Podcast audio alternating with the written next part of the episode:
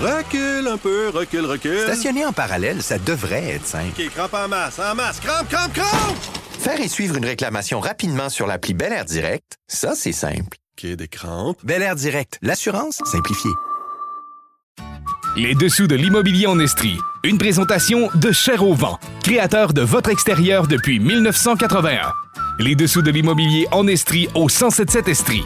Voici Jean-François Bérubé et ses collaborateurs. Bonne fin d'avant-midi tout le monde. Bienvenue euh, dans les dessous de l'immobilier Estrie déjà en fait euh, 2024. Euh, Merci encore une fois d'être à l'écoute. Aujourd'hui, on va avoir le privilège d'accueillir M. Yannick Crac de TJC, avocat associé.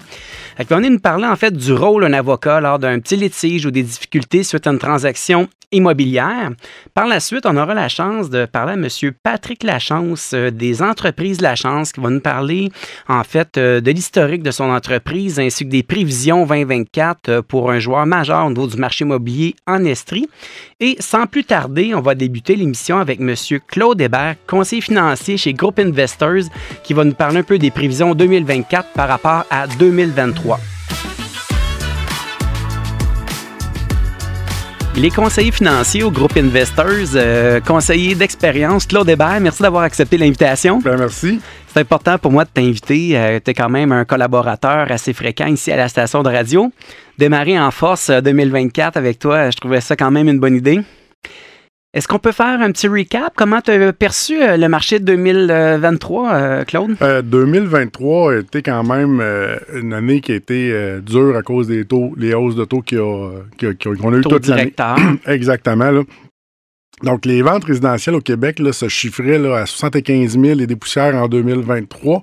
Donc, euh, il s'agit d'un recul d'environ euh, 13% là, par rapport à 2022. Donc, euh, il faut noter qu'il s'agit d'un niveau d'activité transactionnelle légèrement inférieur à la moyenne qui va être historiquement euh, reconnu du- d'année après année. Il y a le processus de normalisation des marchés québécois qui s'est fait de manière ordonnée en 2023 les jeunes ménages, là, ils ont été les premiers à payer les frais. Donc, quand tu commences avec une nouvelle maison, euh, tu n'as pas la capacité là, de. Tu vas payer ton cash down, mais tu n'as pas les, les- reins solides, Ouais. si on veut. Par contre, les, les, les acheteurs expérimentés, puis tu as dû le voir, là, ceux qui ont, ils ont capitalisé sur leur maison, il y avait une plus grande valeur sur la maison, ben, il y avait un levier qui était, euh, on va dire, euh, mieux adapté à leur Exactement. situation. Il y a une bonne équité. Exactement. Donc, faut pas se tromper. Là, la réduction du, des- du bassin des premiers acheteurs là, euh, pour se qualifier, là, euh, il, a, il a diminué. Là. On le sait, là, ça, ça il fallait se Ouais. qualifier sur un taux qui était quand même assez élevé. Euh, ça On prenait- appelle ça le stress test, là, Hey. en fait, euh, qui est imposé par les institutions financières là, avec un taux d'intérêt supérieur à ce que le marché peut offrir. Exactement. Dans le fond, quand on va faire un emprunt, eux autres, ils vont, ils vont te qualifier avec un, un taux qui est vraiment supérieur à savoir si jamais il arrive quoi que ce soit, est-ce que tu es capable quand même de payer? Donc, euh, présentement, là, c'est le deux tiers des Canadiens qui n'ont pas renouvelé leur hypothèque. Donc, il y en a qui vont faire un peu le saut, mais on prévoit des baisses là, d'ici là, les 6 à 8 prochains C'est ce mois. qu'on entend parler là, dans les différents euh, médias. Évidemment, ça vient principalement des différents gouvernements, de la Banque du Canada. Exactement. Moi, ce que je sens, en fait, euh, Claude, c'est qu'actuellement, là, on a vécu une période 2023 quasi transitoire, mais en même temps, on était dans une période où euh, le, le niveau de confiance du consommateur était quand même assez bas, selon moi. Ben oui, parce qu'on on a connu les années où il y avait des surenchères sans Ouais. évaluation, sans inspection, que le monde fait passer au crédit quand même facilement parce que les taux étaient vraiment très bas. Ouais. Donc euh, là, il y a eu une expérience comme, euh, pas, pas n'importe qui, mais beaucoup de monde fait acheter des, des, des- des immeubles qui n'étaient pas supposés se payer. Ouais. Là, en 2023, là, c'est, plus la même situation. Là. Ça a viré là, à 180 degrés. Donc, euh, il y en a qui ont fait le saut là, quand ils ont vu leur, leur paiement là, re- renouvelé avec les nouveaux taux. Ben, nous, on le sent là, présentement là, euh, au niveau du marché. Là, au début 2024, là, on voit une hausse du nombre de propriétés inscrites sur le marché. Euh, c'est pas la totalité, mais on a quand même plusieurs familles qui commencent à anticiper le renouvellement d'hypothèque à l'été, puis qui n'osent même pas faire le calcul avec le nouveau taux, parce que euh, pour eux, c'est d'une évidence que la capacité de, payer, là, elle sera pas au rendez-vous. Exactement. Donc, il y a des stratégies à faire. Certaines personnes, on va dire, il te reste 15 ans à payer sur ta maison. Euh, remettre l'hypothèque sur 25 ans. Le monde vrai. dit, moi, je veux pas faire ça, je veux Ouais. pas payer pendant, 20 pendant 25 ans. OK, mais est-ce que tu veux avoir la capacité de garder ta maison? Donc, c'est de regarder avec le spécialiste hypothécaire, dire, bon, ben là, j'ai un paiement X. Si je renouvelle pour 15 ans, le paiement va être beaucoup plus élevé. Tandis que si je le remets sur 25 ans, je me libère un petit peu là, de, de charge. Donc, on va avoir un paiement, puis il n'y a rien qui nous empêche de le payer plus vite là, par après. Là. Donc, on sait, on peut doubler les paiements, puis on peut donner un certain pourcentage à chaque année Ouais. sa pénalité. Donc, ça, c'est quelque chose qui peut être envisageable aussi. En même temps, on en a déjà vu dans les chroniques passées, euh, pour ceux en fait qui anticipent un peu une certaine crainte au niveau des renouvellements d'hypothèques, euh, ne, ne vous mettez pas la tête dans le sable. Il y a des programmes qui existent pour des congés de paiement, seulement le paiement d'intérêt. Euh, D'ailleurs, la ministre Freeman, à l'automne, avait annoncé différents programmes SCHL pour s'assurer, en fait, que les gens conservent leur maison. Les banques, les institutions financières ne veulent pas reprendre, en fait, ces maisons-là. Non, aucunement. On ne veut pas se ramasser avec une bulle immobilière comme on a eu aux États-Unis. Donc, euh, il y a des programmes, comme tu dis, qui ont été mis en place pour alléger. Donc, euh, c'est ça. C'est de voir avec le spécialiste, c'est quoi les options qui peuvent s'offrir à nous pour pouvoir Ouais. garder la maison. Donc, euh, l'option, des fois, de repousser un peu, comme j'expliquais tantôt, est une bonne option. C'est sûr que si on vient d'acheter la maison, puis on est à 24 ans, la sur 25 ne changera pas euh, la donne beaucoup. Mais est-ce qu'on aurait dû acheter cette maison-là? Est-ce qu'on aurait dû faire attention? Ben ça, c'est des questions que certains devraient se poser parce que je l'ai vu, moi, euh, en 2022, là, des gens qui achetaient des maisons. Puis là, je le dis, boboy, euh, Ouais, hein? tu commences avec la maison que tu es supposé avoir dans ta troisième ou quatrième. là. Une première maison, là, c'est une maison que tu vas habiter dedans, que tu feras pas trop de rénovation, que tu vas euh, maintenir propre, si Ouais, on veut, exact. pour la revendre, faire un peu de profit, là, pas un gros profit. Exact. Mais quand on, est- on saute, là, mettons, à une maison à 600 000 en partant, ben, la première année là, est assez dure. Oui, exact. Fait qu'au final, là, on voit là, une, une légère diminution de 2023 par rapport à 2022. Perspective 2024, Claude? Ben, D'après les prévisions de là, les marchés Ouais. résidentiels hypothécaires pourraient atteindre euh, un point plus bas en 2024, là, commencer à rebondir par la suite. là. Ouais. En en raison de l'augmentation continue des taux d'intérêt de la Banque du Canada, là, les marchés résidentiels ont été mis à rude épreuve en 2023, Ouais. on le sait.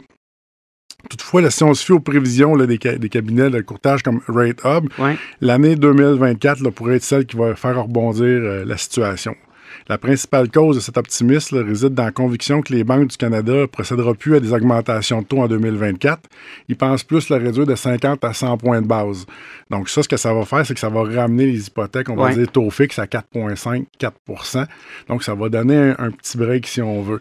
Euh, je pense pas qu'on va retourner à des hypothèques euh, fixes à du 2 puis du 2,5. Non, c'est ça. hein. Je pense que c'est fini, ça. hein. Ouais, je pense qu'entre 3 et 4, là, ça va être la nouvelle norme Ouais. selon moi. là.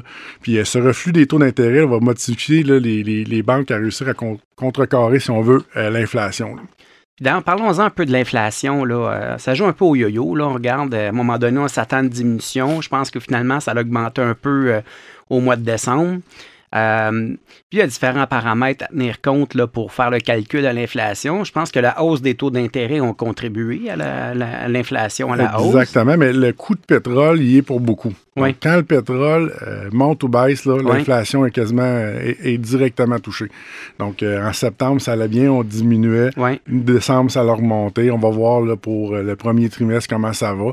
Euh, les- moi, je te dirais que j'étais assez optimiste là, pour que ça diminue. Puis il ne faut pas oublier que durant le temps de la COVID, il n'y en a pas eu d'inflation. Il y avait quasiment une déflation. Il y a eu un moment là, Ah oui, que hein? le, le- le prix du, du baril de pétrole se vendait moins cher qu'il coûtait à produire. c'est ça. Donc, il y a cet aspect-là qu'il faut regarder aussi. là. OK. Mais en même temps, euh, moi, je m'y je m'y connais un peu plus au niveau du marché immobilier. L'inflation, est-ce que c'est une mauvaise perception que j'ai où les paramètres de calcul de l'inflation il y a 10 ans, c'est peut-être pas la même façon de le calculer aujourd'hui?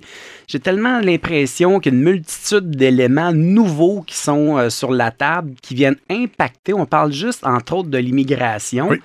Euh, je pense que c'est le sujet d'actualité. Là. Puis nous, on le voit là, sur le terrain. là. C'est une réalité là, concrète. Là. C'est pas euh, de quoi d'inventer par les médias. Mais en fait, ça amène vraiment une pression là, euh, importante. Là. Exactement. Mais tu sais, on parlait là, tantôt des prix des maisons. Une des raisons qui va probablement aider à vendre l'immobilier un petit peu plus cher en 2024, c'est que le gouvernement là, veut accueillir 485 000 nouveaux immigrants. Donc ça, ça faut, faut les, lo- faut les, les loger puis leur Ouais. trouver une place à rester. Là. Donc ça, ça va aider là, à augmenter un peu la valeur des, des- des résidences. L'immigration, c'est vraiment un sujet bien important. Claude, je vais te couper le temps d'une petite pause. Parfait. Vous écoutez les dessous de l'immobilier Estrie avec Jean-François Bérubé. Claude Hébert, conseiller financier chez Groupe Investors. Euh, Claude, merci d'être là encore une fois. Merci. Avant la pause, on parlait euh, de la pression sur le marché immobilier avec euh, l'immigration. Exactement. Je te donne un exemple. récemment, on a vu le, niveau de population à Sherbrooke augmenter là, environ de 6 000 nouveaux arrivants dans la région de Sherbrooke là, sur une population totale de 166 000. C'est une, une augmentation extraordinaire comparativement à ce qu'on a pu connaître dans les années passées. Donc, quand on parle vraiment d'inflation, tout ça, la pression, l'augmentation des valeurs, selon moi, ça a un lien direct. Là. Exactement. Donc, euh, tout ce monde-là, comme on disait, il faut, faut qu'ils réussissent à se loger. Oui, exact. Donc, il y en a qui arrivent avec, euh, on va dire, une certaine somme, puis ils sont assez à l'aise, donc ils peuvent se permettre d'acheter, on va dire, des maisons euh, un petit peu plus cossues que, que le, premier acheteur. Oui. Donc, tu sais, je, je l'ai vu, je l'ai, on l'a expérimenté, certains clients ont vendu à des, des immigrants, puis ils ont eu un bon prix, puis ça, ça, a été très simple versus vendre à quelqu'un qu'il faut qu'il se qualifie, puis ça peut être plus compliqué. Là. On a eu, nous, à Sherbrooke, récemment, dans la dernière année, là, un nombre record de transactions dans le haut de gamme euh, par rapport des immigrants. on a eu, euh, à notre grande surprise, beaucoup d'Asiatiques qu'on voyait surtout euh, investir plus dans le secteur au niveau de brassard. Souvent, c'est aussi des gens qui se faisaient accompagner par des courtiers asiatiques, alors que là, vraiment, là, on voit qu'ils s'intègrent naturellement là, dans la société. Là, c'est quand même un signe encourageant de voir ça là, au niveau du marché. Pour vous autres, oui. Oui, exact. Maintenant, un petit, euh, clin d'œil là-dessus. On, a aussi une réalité où euh, les gens sont peut-être pas toujours au courant, mais quelqu'un éventuellement qui souhaitait vendre une terre agricole ou une, propriété euh, avec un grand terrain, une superficie de plusieurs acres, les gens le savent peut-être pas, mais les gens qui sont non résidents canadiens, il y a une interdiction. Donc, c'est pas possible pour ces gens-là de faire l'acquisition de ces propriétés-là un grand nombre de personnes ne savent pas. J'ai déjà vu même des transactions se conclure puis être bloquées une fois rendues chez le notaire par ignorance. je pense qu'il y a eu euh, peut-être euh, dans, cette lignée-là différents changements aussi hein, au niveau euh, des transactions agricoles et tout ça. Exactement. Donc, dans le passé, là, quand on voulait vendre, l'agriculteur voulait vendre à son fils, il avait pas le droit à l'exonération gain capital. Donc, pour avoir la même plus d'argent dans ses poches, il fallait qu'il vende à un étranger. Donc, on le sait, ça, souvent, ça va être de passation de génération en génération. Euh, l'enfant sait comment euh, la, ferme fonctionne. Donc, euh, ça devenait un, on va dire, un casse-tête pour le propriétaire de la ferme de vouloir vendre puis d'avoir un certain profit. Mais c'est une perte importante, en fait, pour les parents qui souhaitent éventuellement faire le transfert aux enfants. Là. Exactement. Donc, en, agriculture, l'exonération le, capital est d'un million par personne. OK. Ça veut dire que si on était des frères puis nos parents nous vendaient, ils ont le droit chacun à un million. Chacun. Et un petit peu plus, là, chacun exempt d'impôt. Par contre, en vendant aux enfants, ils n'ont pas le droit. C'est zéro. Mais ben là, ils sont en train de changer les lois. Là. il y a des, réformes qui ont été faites pour justement qu'on puisse garder les agriculteurs. Mais si on recule de 5 ans, là, on n'avait pas le droit. Donc, il fallait vendre à un étranger pour pouvoir avoir plus d'argent dans nos poches. Donc, on a travaillé toute notre vie. On veut bénéficier, dans le fond, de, on veut récolter ce qu'on a semé. Exact. Puis ça devenait difficile. Donc, euh, oui, il y avait des, des, choses qui étaient comme, on va dire, données à la, à la famille, mais quand on vend un bien, il faut le vendre à la juste valeur marchande. Donc, si je vends un bien à mon enfant, on va dire un, demi-million, ça vaut un million, ben, je vais payer l'impôt hmm. sur un million sur le gain qu'il va avoir. Exact. Puis l'enfant, lui, ben, va avoir une double imposition parce que son prix de base rajouté va être à 500 000. Donc, lui, il va revendre un million, il va repayer l'impôt en plus. Ah, c'est ça. Hein? Donc, il y, a une double il y avait une double imposition. Donc, c'est quelque chose qui est très nocif pour euh, le patrimoine Alors, familial. Alors, pour ceux qui nous écoutent et qui ont un projet de vente de cette façon-là en 2024, de s'entourer de professionnels avant de passer à l'action, c'est une nécessité. Exactement. Donc, euh, regardez avec des fiscalistes qui sont, euh, on va dire, euh, aiguillés ou spécialisés dans ce domaine-là. Donc, oui, c'est quelque chose que je recommande fortement à mes clients qui sont en train de vendre justement leur terre agricole. Puis toute cette réglementation-là doit avoir aussi un impact parce que le gouvernement est certainement informé que notre vague de bébés boomers vieillit. Puis à un moment donné, hein, il va y avoir des transferts intergénérations. Oui. fait que probablement que pour adapter, puis en même temps, si on regarde le, au niveau agricole ici au Québec, là, la, la succession, là, avoir une relève, c'est une nécessité là, parce que de trouver des investisseurs étrangers qui vont vouloir opérer ça, d'après moi, c'est de rêve en couleur. Là. Ben, souvent, les gens vont acheter la ferme, mais ils vont garder les personnes qui sont déjà en place comme opérateurs. Ouais. Donc, euh, ça devient moins personnalisé, ça devient un petit peu moins familial. Ouais. Puis, des fois, travailler pour ses parents, ça peut être le fun parce que c'est familial, mais travailler pour quelqu'un qui est jamais là, qui veut juste avoir que tu y rentres des comptes, puis Ouais. que ça produit, puis ça produit, t'as moins le goût de travailler là. Donc, ce qui arrive, c'est que la main-d'œuvre va, va aller travailler ailleurs. Exact. La personne se ramasse avec une ferme, pas capable de l'opérer ou à peu près pas. Donc, ça devient un peu euh, difficile pour l'économie aussi en même temps. là. Alors que c'est vital, l'agriculture. Exactement. C'est vraiment fascinant de suivre ça. Fait qu'au final, en fait, ce qu'on peut suggérer aux gens, en fait, c'est de vraiment bien faire leur devoir. Oui. Parce qu'au final, là, de juste payer un professionnel pour se faire bien encadrer, au final, ça peut réellement être rentable, faire une méchante différence. Ah, là, euh, ça fait vraiment toute la différence. Donc, euh, engager quelqu'un qui est pas compétent va coûter plus cher que d'engager quelqu'un qui va être compétent.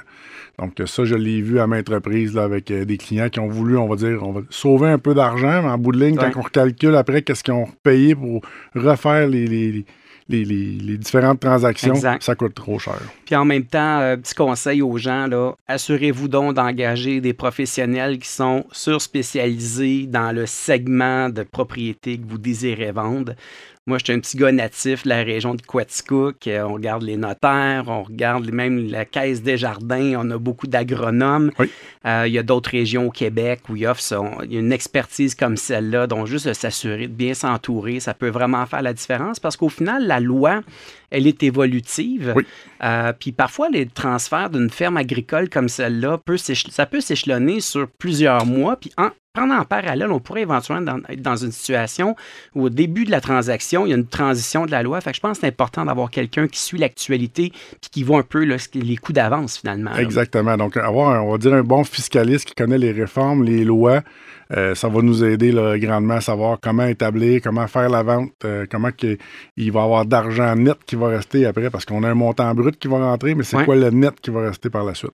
Puis peut-être là, l'intérêt de contacter un conseiller financier pour savoir qu'est-ce que ça peut générer comme rendement, puis quel type de retraite je vais être capable d'avoir. Exactement. Claude Hébert, euh, conseiller financier chez Groupe Investors. Claude, je remercie d'avoir accepté l'invitation. On inaugure l'année 2024 avec toi. J'espère qu'on aura la chance de, de- de t'avoir dans différentes chroniques euh, pendant la saison. Parfait. Ben, merci beaucoup. Merci beaucoup. Bonne journée. Au revoir. Vous écoutez Les Dessous de l'immobilier Estrie. Il est avocat associé chez Terrien Couture Jolicoeur. Euh, Yannick Crac, euh, merci d'avoir accepté encore une fois l'invitation euh, à l'émission Les Dessous de l'immobilier Estrie. Ben, merci Jean-François. Je commence à quasiment être un habitué. J'aime bien ça. C'est parfait, ça. Yannick, euh, j'aimerais parler un peu de ton parcours. tu es un gars du coin. Oui, absolument. En Je suis- Estrie? Ouais, je suis né en Estrie. J'ai fait mes études à l'Université de Sherbrooke en droit. Euh, j'ai été assermenté en 1997, puis j'ai tout de suite commencé euh, dans un cabinet ici là, qui était à Sherbrooke à l'époque. Euh, je suis devenu associé, puis par la suite, je me suis, euh, je me suis joint à Terrien Couture Jolicoeur, TCJ. Là. Depuis Euh, combien d'années? Ça fait euh, aux alentours de 14 ans que je suis avec euh, Terrien Couture Jolicoeur maintenant. Passe vite, hein? Ah oui, ça va trop vite. On a eu l'occasion de se rencontrer, évidemment, dans des dossiers où euh, un peu plus compliqués, qu'on pourrait dire. Ouais. Euh, Parle-moi un peu de l'entreprise, parce que, évidemment, pour nous, là, ça a été euh, une découverte là, euh, Ouais. de rencontrer le cabinet, de se faire accompagner dans les différents dossiers. Vous êtes combien au total? Ben, on est maintenant euh, pas loin de 400 personnes au total, euh, 200, plus de 250 professionnels, des avocats, notaires, fiscalistes, comptables, gens de finance. Euh, on est étalé sur six places d'affaires à travers le Québec. Donc, on a une place d'affaires, bien entendu, à Sherbrooke, mais on en a dans cinq autres places, dont Montréal, Québec, euh, Saint-Hyacinthe, Laval, Brossard. Euh, on est 60 associés, donc euh, notre, euh, notre structure fait en sorte que euh, c'est pas des places d'affaires indépendantes. On est vraiment un grand groupe qui veut couvrir le Québec au complet. Ouais.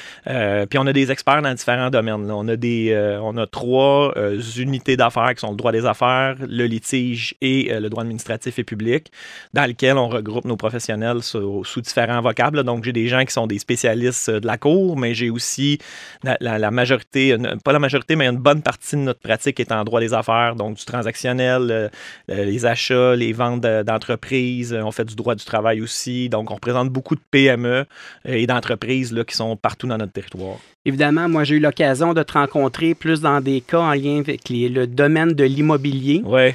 C'est un département qui est quand même à s'occuper pour vous? Ah hein? oui, absolument. Dans l'immobilier, il y a plusieurs branches, mais on est, euh, on est euh, bien implanté dans le milieu de l'immobilier au travers le Québec. Donc, que ce soit l'immobilier locatif, je pense que tu as reçu euh, une de mes collègues, Myriam Morissette, dans une autre Exactement. émission. Qui nous ça- a parlé des RPA. D'ailleurs, j'invite les auditeurs à retrouver le balado. Euh, ça a été vraiment très, très, très intéressant. Ouais, excellent. Ben, tu vois, ça, c'est une branche qu'on fait. Myriam est associée du bureau, elle fait ça. Euh, mais on fait aussi, bon, on fait du litige en immobilier, on fait du transactionnel en immobilier. Il y a beaucoup de transactions immobilières, tu le sais, euh, des, des grandes, des grandes propriétés qui se vendent et tout ça. Puis ça prend souvent la part des avocats pour être capable de finaliser les transactions. Donc, on travaille beaucoup avec nos clients là-dedans, euh, que ce soit de l'immobilier commercial, industriel. on fait ça aussi.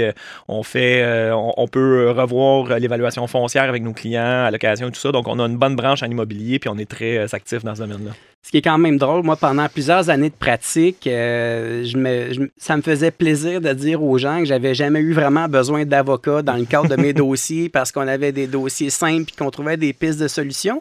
Parce que pour moi, en fait, avocat égalait grosse facture, problème, euh, stress, euh, Ouais. une perception totalement erronée. Ouais. Puis en même temps, aujourd'hui, souvent, on va vous aborder pour obtenir des conseils, mais il y a une grosse partie de votre travail, c'est conseiller, d'amener des pistes de solutions. hein. absolument. Absolument. Puis, tu sais, je- pense que la pratique du droit a changé au travers les années aussi. Parce qu'il y a une certaine époque où tu devenais avocat pour aller à la cour puis plaider. la majorité faisait ça, mais les pratiques se sont beaucoup développées au courant des dernières années. Puis ça fait en sorte que maintenant, on est plus des conseillers d'affaires pour nos clients.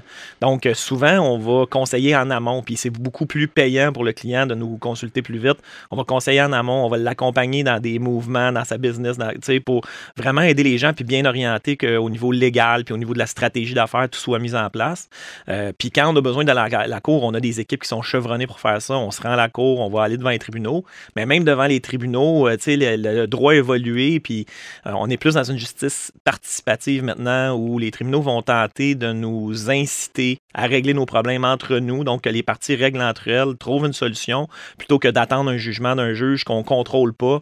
Puis qu'une fois qu'on a fait nos plaidoiries, tout le monde, mais euh, c'est le juge qui va décider pour vous. Alors, quand tu as un problème, tu es souvent mieux de le prendre à bras le corps puis de le régler que de le laisser régler par un tiers. Puis en même temps, il y a aussi une question euh, du montant réclamé. Ah, absolument. Alors, j'imagine, de se rendre à la Cour du Québec, là, ça prend une cause euh, Oh oui. qu'on considérerait solide. Là. Ben, écoute, veux, veux pas, là, la justice coûte cher. C'est souvent euh, assez long comme processus. C'est compliqué. Quand on parle de long, Ben, écoute, je vais te donner une moyenne. Là. Je pense que de prendre un recours judiciaire puis de le rendre jusqu'à une décision de la Cour, en dedans de. Tu tu peux pas me mettre à attendre à n'importe quoi en dessous de 18 à 24 mois.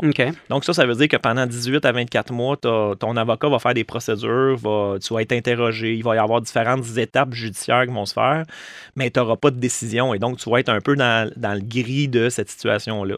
Ça demande beaucoup d'énergie, ça demande de l'argent, mais ça demande beaucoup d'énergie aux parties qui doivent participer à la préparation du dossier, sortir la documentation, se faire interroger. Puis, quand tu arrives devant le juge, ben là, tu as le moment devant le juge pour présenter ton dossier. Et par la suite, le, tribunal va rendre sa décision. Le tribunal peut prendre jusqu'à six mois, selon le code de procédure, pour rendre sa décision après que les plaidoiries soient terminées. Puis là, après ça, tu as un processus qui peut aller en appel, etc. etc. Donc, c'est un processus long, fastidieux, qui est, qui est coûteux, qui est nécessaire. Puis on a un excellent système de justice au Québec, faut pas se le cacher.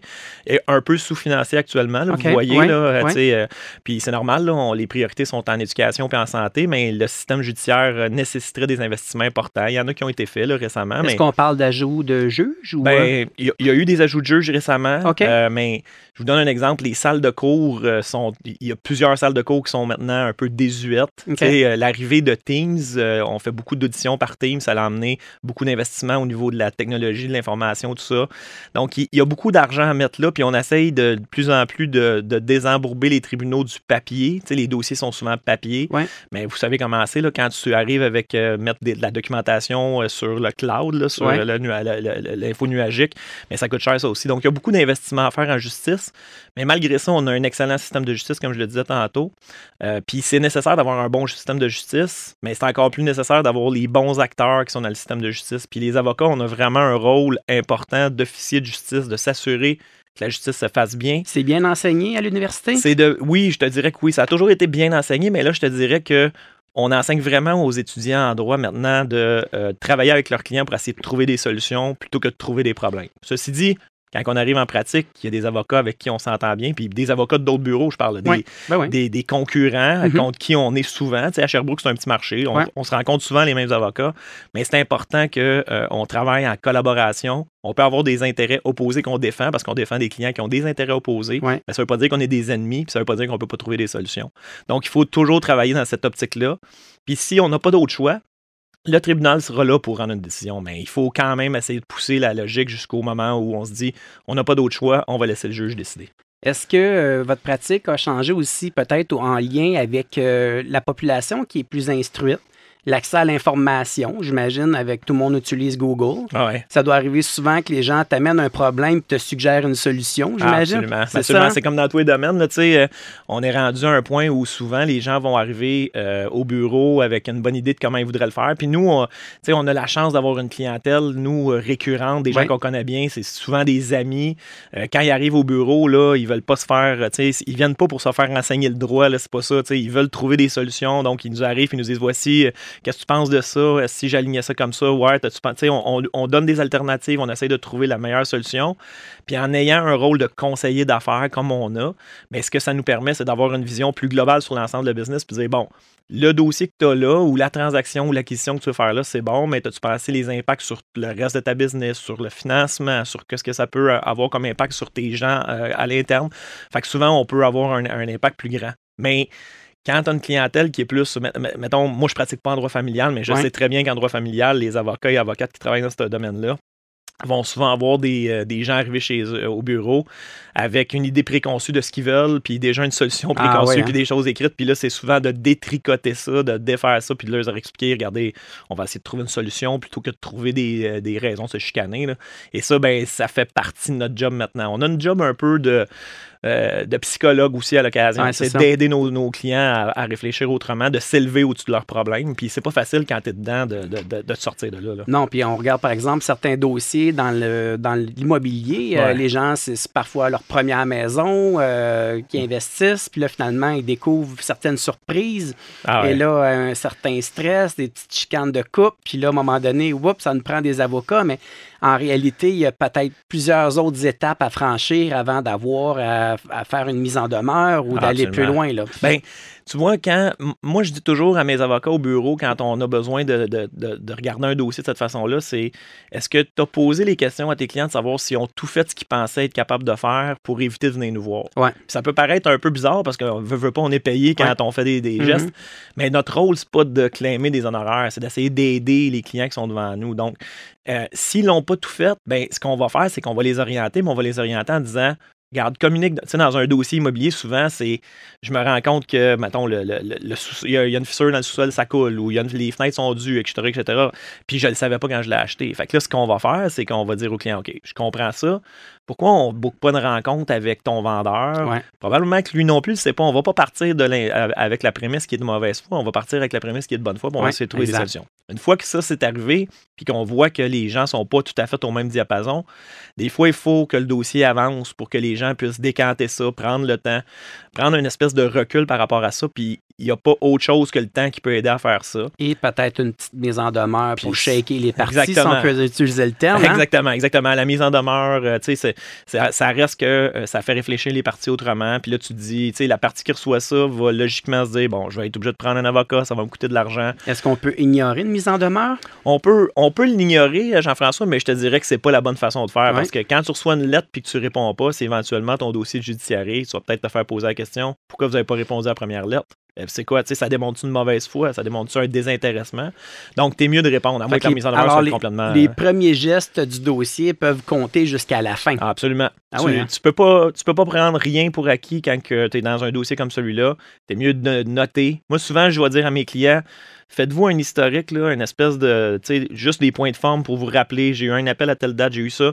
Vous ne savez pas aujourd'hui, mais dans un an, deux ans, trois ans, quand vous allez venir témoigner au tribunal, vous allez être content de l'avoir écrit. Ça va vous remettre ça à la mémoire. Fait qu'il faut vraiment ben, monitorer chacun des gestes qu'on fait pour s'assurer qu'on s'aligne vers la bonne situation. Un vendeur, donc les gens qui ont une personne qui a vendu sa propriété, reçoit une mise en demeure de son acheteur. Est-ce que le vendeur peut demander conseil à son notaire? Le notaire a un rôle indépendant habituellement. Donc, un notaire est pas, représente pas une partie, mais représente les deux parties à l'acte. C'est sûr et certain qu'il y a beaucoup de notaires ils ont une formation juridique, la même formation juridique que les avocats, sont capables de conseiller. Puis il y a des notaires qui vont, euh, qui vont être en mesure de conseiller leurs clients. Je vous dirais que le premier réflexe, c'est bon de communiquer avec les intervenants. Tu sais, souvent, tu dois avoir des appels de tes clients aussi dans des situations où les courtiers de ton de, business. Donc, les courtiers sont impliqués, les notaires sont impliqués. Euh, puis, éventuellement, ben, si tu connais un avocat, si tu as déjà un avocat, ben, c'est pas mauvais d'avoir le conseil de l'avocat pour avoir vraiment une vision plus globale. Mais oui, le notaire pourrait conseiller, en effet. Alors, dans les faits, là, euh, faut commencer par bien s'entourer. Euh, peut-être pas toujours prendre le conseil de mon oncle, de ma tante ou de mon beau-frère. Ouais. Tout dépendamment de la formation qu'ils occupent. Euh, d'avoir un esprit ou un commentaire, mettons, plus critique ou pas sans émotion, vraiment, d'un professionnel. Je pense qu'il n'y a pas de mauvaise question. Souvent, nous, quand les gens nous appellent, sont souvent très émotifs, épuisés, tout ça. Donc, ce qu'on ce qu'on dit toujours, en fait, on est toujours mieux de trouver un terrain d'entente ah, hors cours. Absolument. Le, le pire, ça, c'est un vieil adage, le pire des règlements vaut le meilleur des procès. Ouais. Il y a plusieurs raisons. Il y a une raison économique à ça, mais la meilleure raison, c'est tu vas toujours préférer avoir le contrôle sur comment tu vas dénouer une, dénouer une situation que de faire imposer une situation par un jugement. Puis, vous seriez surpris de voir le nombre de jugements qu'on reçoit et dans lesquels ni l'une ni l'autre des parties est totalement satisfaite. Parce que ah dans les hein? faits, le juge n'est pas là pour rendre une décision, dire lui a raison, lui a tort. Le juge va rendre la décision qui devrait être rendue en fonction du droit, de la jurisprudence et tout ça. Donc, tu contrôles pas exactement ce qui va être fait. Donc, c'est jamais tout un ni tout l'autre. C'est rarement tout un, tout l'autre. Donc, quand tu es là-dedans, tu es mieux de travailler pour trouver une solution. Puis, le, pas de recul dont tu parlais tantôt, par les professionnels, mais par, par les parties elles-mêmes. Puis ça, c'est dans tous les secteurs. Là. On parle de l'immobilier, mais je pourrais te parler de ça dans dans une transaction d'acquisition d'une entreprise à 100 millions, à un moment donné, l'entrepreneur ou le vendeur ou l'acheteur a besoin de se dire, OK, là, est-ce que c'est mon émotion qui me, qui me mène ou c'est où je suis capable de prendre le pas de recul puis me dire c'est la meilleure décision pour ma business, ma famille? Est-ce que est-ce qu'à ce, moment-là, je suis capable de prendre une décision éclairée? Puis quand tu es capable d'amener les avocats, les, courtiers, tout le monde ont un, un intérêt à, à, dire à leur partie, prends un pas de recul, prends la nuit pour y penser, réfléchis à ça. Euh, je te l'ai dit, je pense, dans une autre chronique. Moi, je lui ai dit, mets-toi la tête dans le frigidaire un peu, ça rafraîchit, ça, ça va te rendre plus calme un peu. Puis euh, quand, quand ils vont revenir après ça, ben là, tu vas être capable de mieux toucher les, euh, la situation que tu veux, puis tu vas être mieux capable de les amener à réfléchir d'une autre façon. Donc, c'est ça qui est important.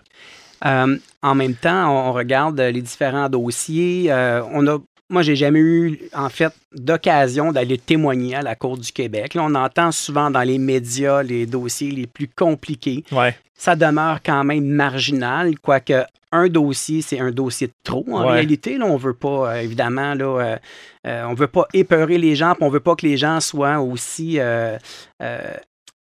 qu'ils fassent une transaction dangereuse ou qu'ils se mettent à risque dans tout ça.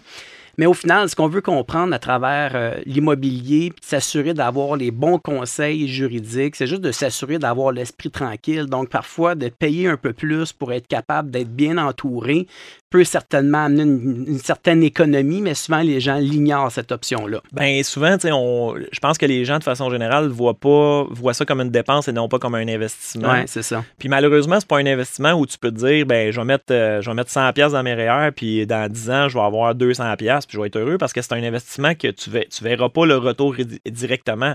Mais juste le fait d'éviter une procédure judiciaire, juste le fait d'éviter un litige, juste le fait de trouver une solution préalable, c'est un investissement qui fait en sorte que tu peux, euh, vraiment euh, gagner à faire ça.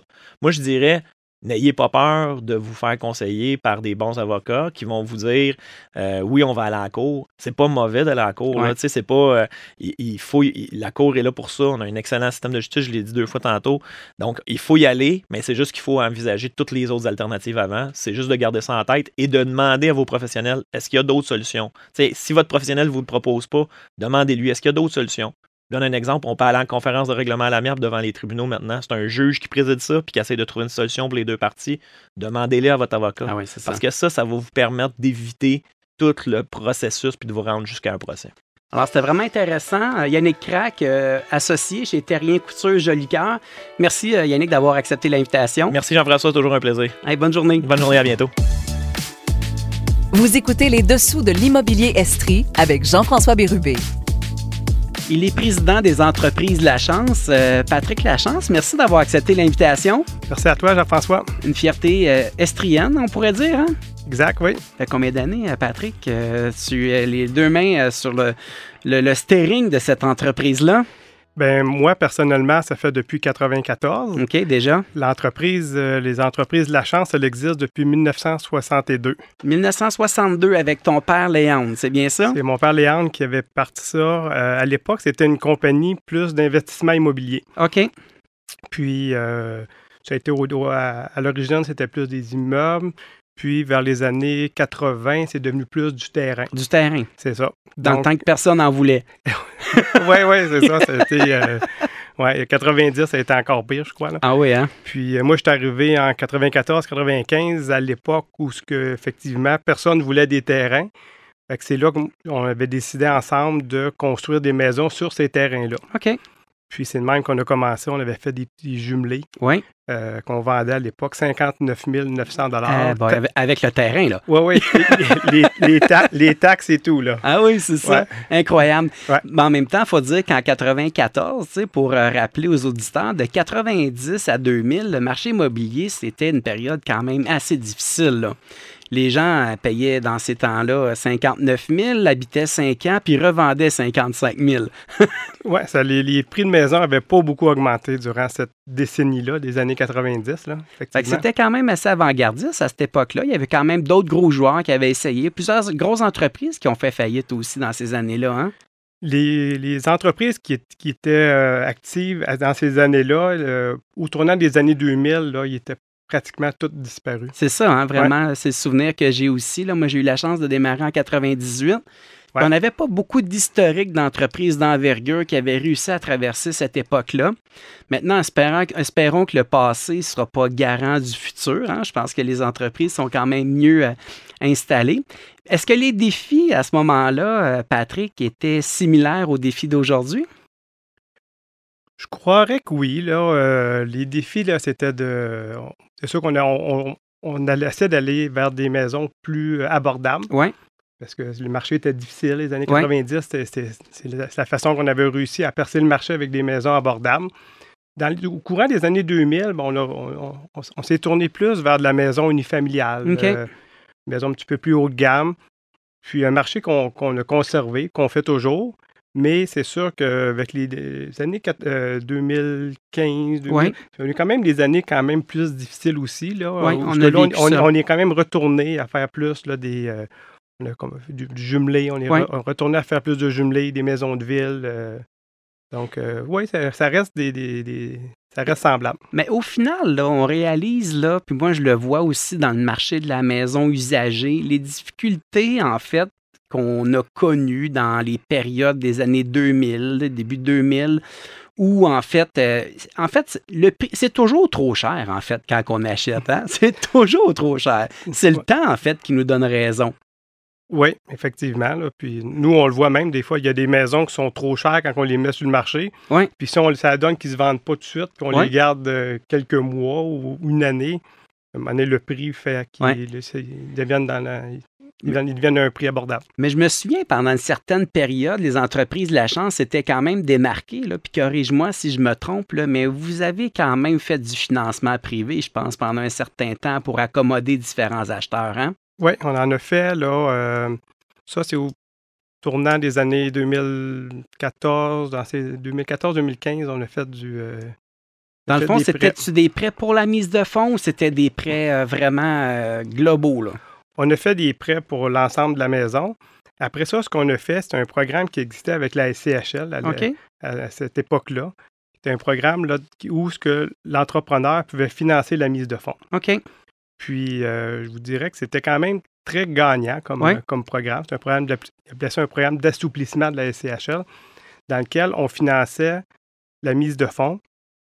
Puis, euh, les gens devaient nous rembourser seulement lorsqu'ils revendaient la maison ou lorsqu'ils refinançaient. OK. Fait que ça a été un projet qui a été gagnant. Ça a été gagnant pour nous parce que ça nous a fait faire des ventes qu'on Oui. n'aurait pas fait. Ça a été gagnant pour les acheteurs parce que les acheteurs, en fait, on en a fait 300. Oh boy, fait quand qu'il y a- même. hein? fait qu'il y a quand même 300 acheteurs qui ont été, euh, qui sont devenus propriétaires de leur maison, qui n'auraient probablement pas été propriétaires. Grâce à ce programme-là. Grâce à ce programme-là.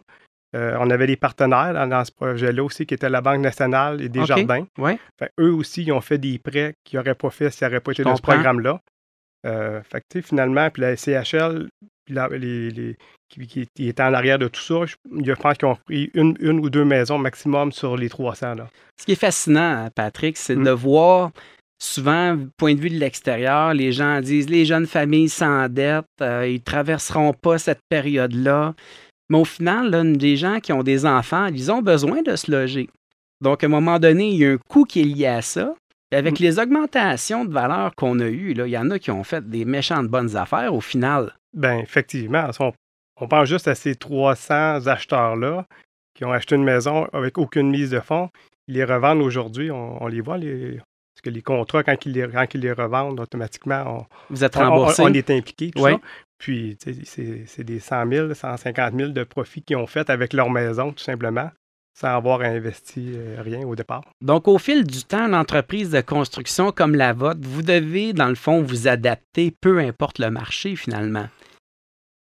C'est ça. C'est que dans le fond, c'est que le marché, étant donné qu'il est cyclique, on essaie autant que possible, nous, de garder un certain niveau d'activité qui est, qui est semblable d'une année à l'autre. Donc, on, s'adapte pour euh, garder notre, notre, euh, notre aire d'aller. Perspective de marché euh, par rapport à 2023, qui a été, je pense, une année dans la maison unifamiliale standard, une année quand même plus tranquille que 2022, là, à moins que je me trompe. Là. Non, non, tu ne te trompes pas. Euh, 2021-2022, ça a été des très grosses années, tout le monde le sait. Euh, 2023 a été la plus petite année au niveau des.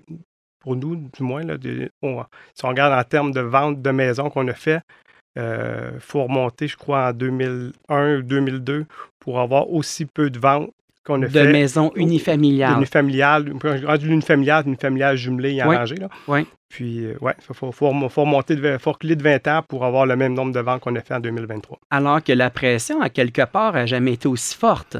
Il manque de logement. Mais euh, c'est sûr, on s'entend que c'est les taux d'intérêt. Le taux Oui, d'intérêt principalement. taux d'intérêt plus élevé a fait que Ouais. il y a des acheteurs qui ont décidé d'attendre Ouais. que les taux d'intérêt baissent ou que, au début d'année, les gens, beaucoup de gens pensaient que les prix de maison allaient baisser. Exactement. Donc, ils ont dit, on va.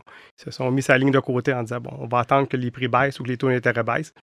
Là, on voit bien que les prix de maison ils Se ont- maintiennent. se maintiennent. Taux d'intérêt se maintiennent. Là, on voit Ouais. qu'à- on long terme, les taux d'intérêt de 50 ont tendance à vouloir euh, baisser un petit peu? Je pense qu'actuellement, le taux d'intérêt à CHL a diminué de 0,30, même si le taux directeur là, demeure inchangé. C'est ça. Alors, au final, les intervenants sur le terrain, institutions financières, veulent que ça roule. Donc, il y a quand même une pression là, des intervenants aussi. Là.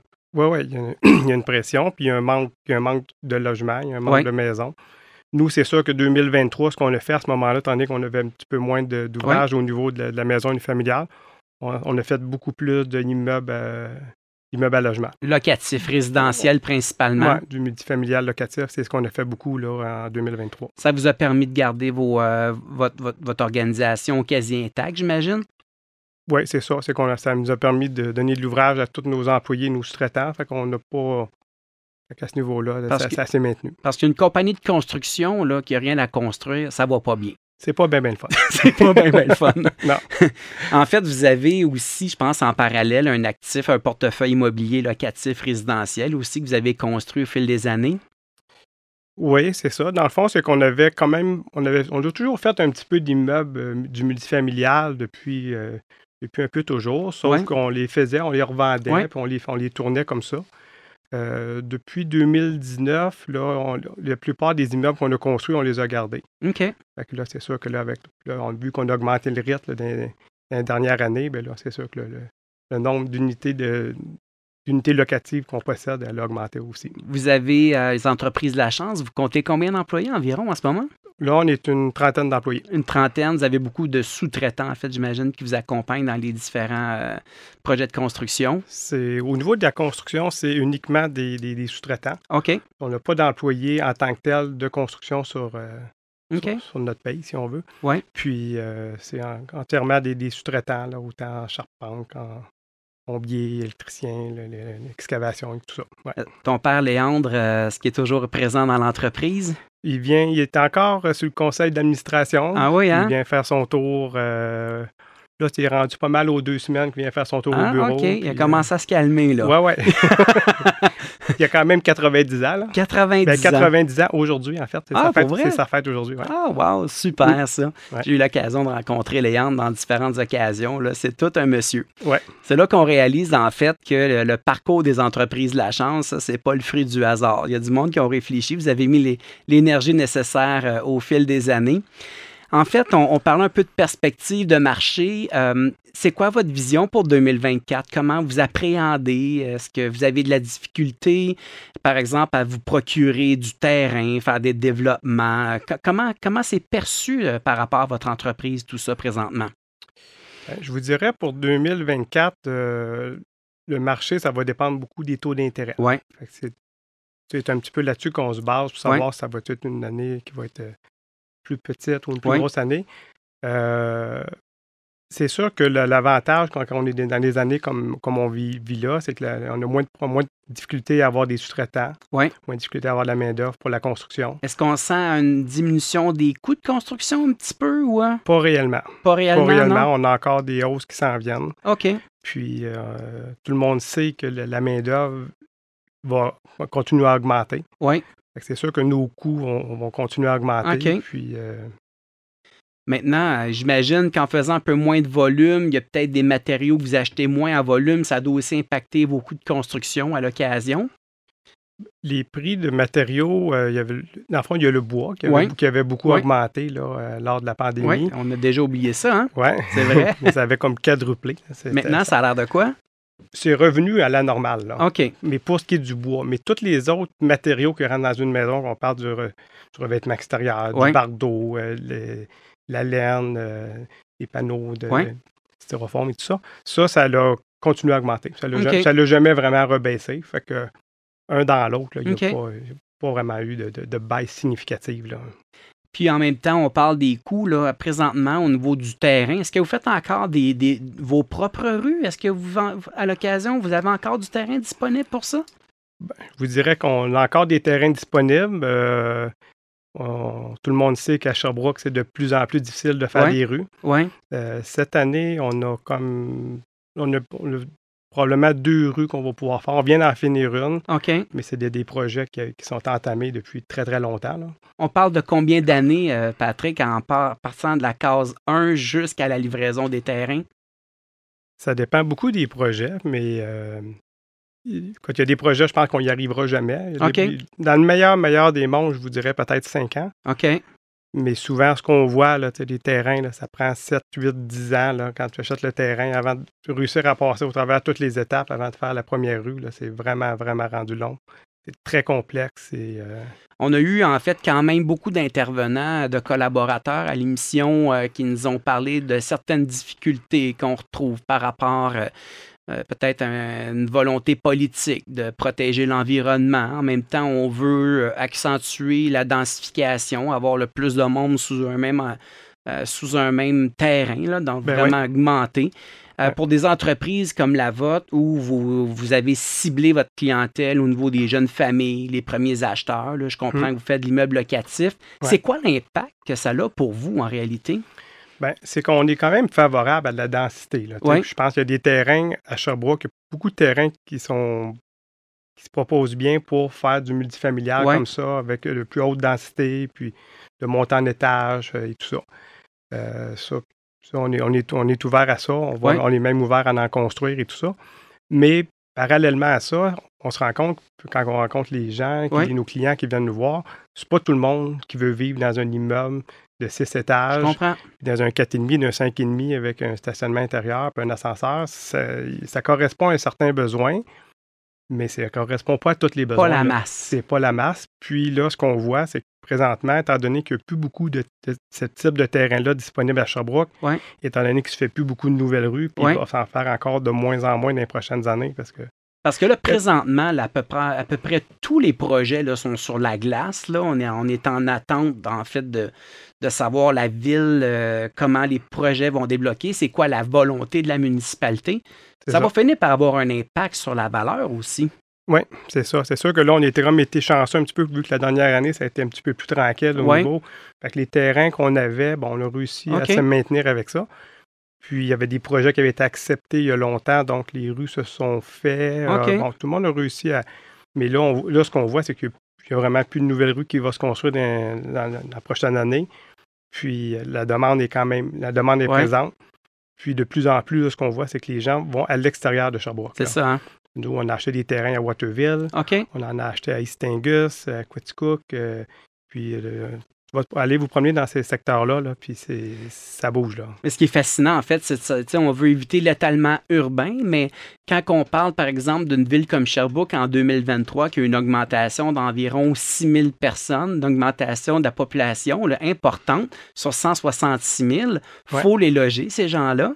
Ouais. Donc, en réalité, d'éviter l'étalement urbain à Sherbrooke, donc on, là, on se dirige dans de l'étalement urbain à Quaticook, Compton, dans des terres agricoles ultra fertiles, euh, par exemple Cookshay ou toutes ces régions-là. À un moment donné, le problème, il est global. C'est ça, parce que tu sais, ici, on, on- souvent on dit, bon, on ne veut pas couper nécessairement des arbres à Sherbrooke pour Ouais. euh, faire du développement. Donc, on va aller, à la place, on va aller couper des arbres à Windsor Ouais. pour faire du développement à Windsor.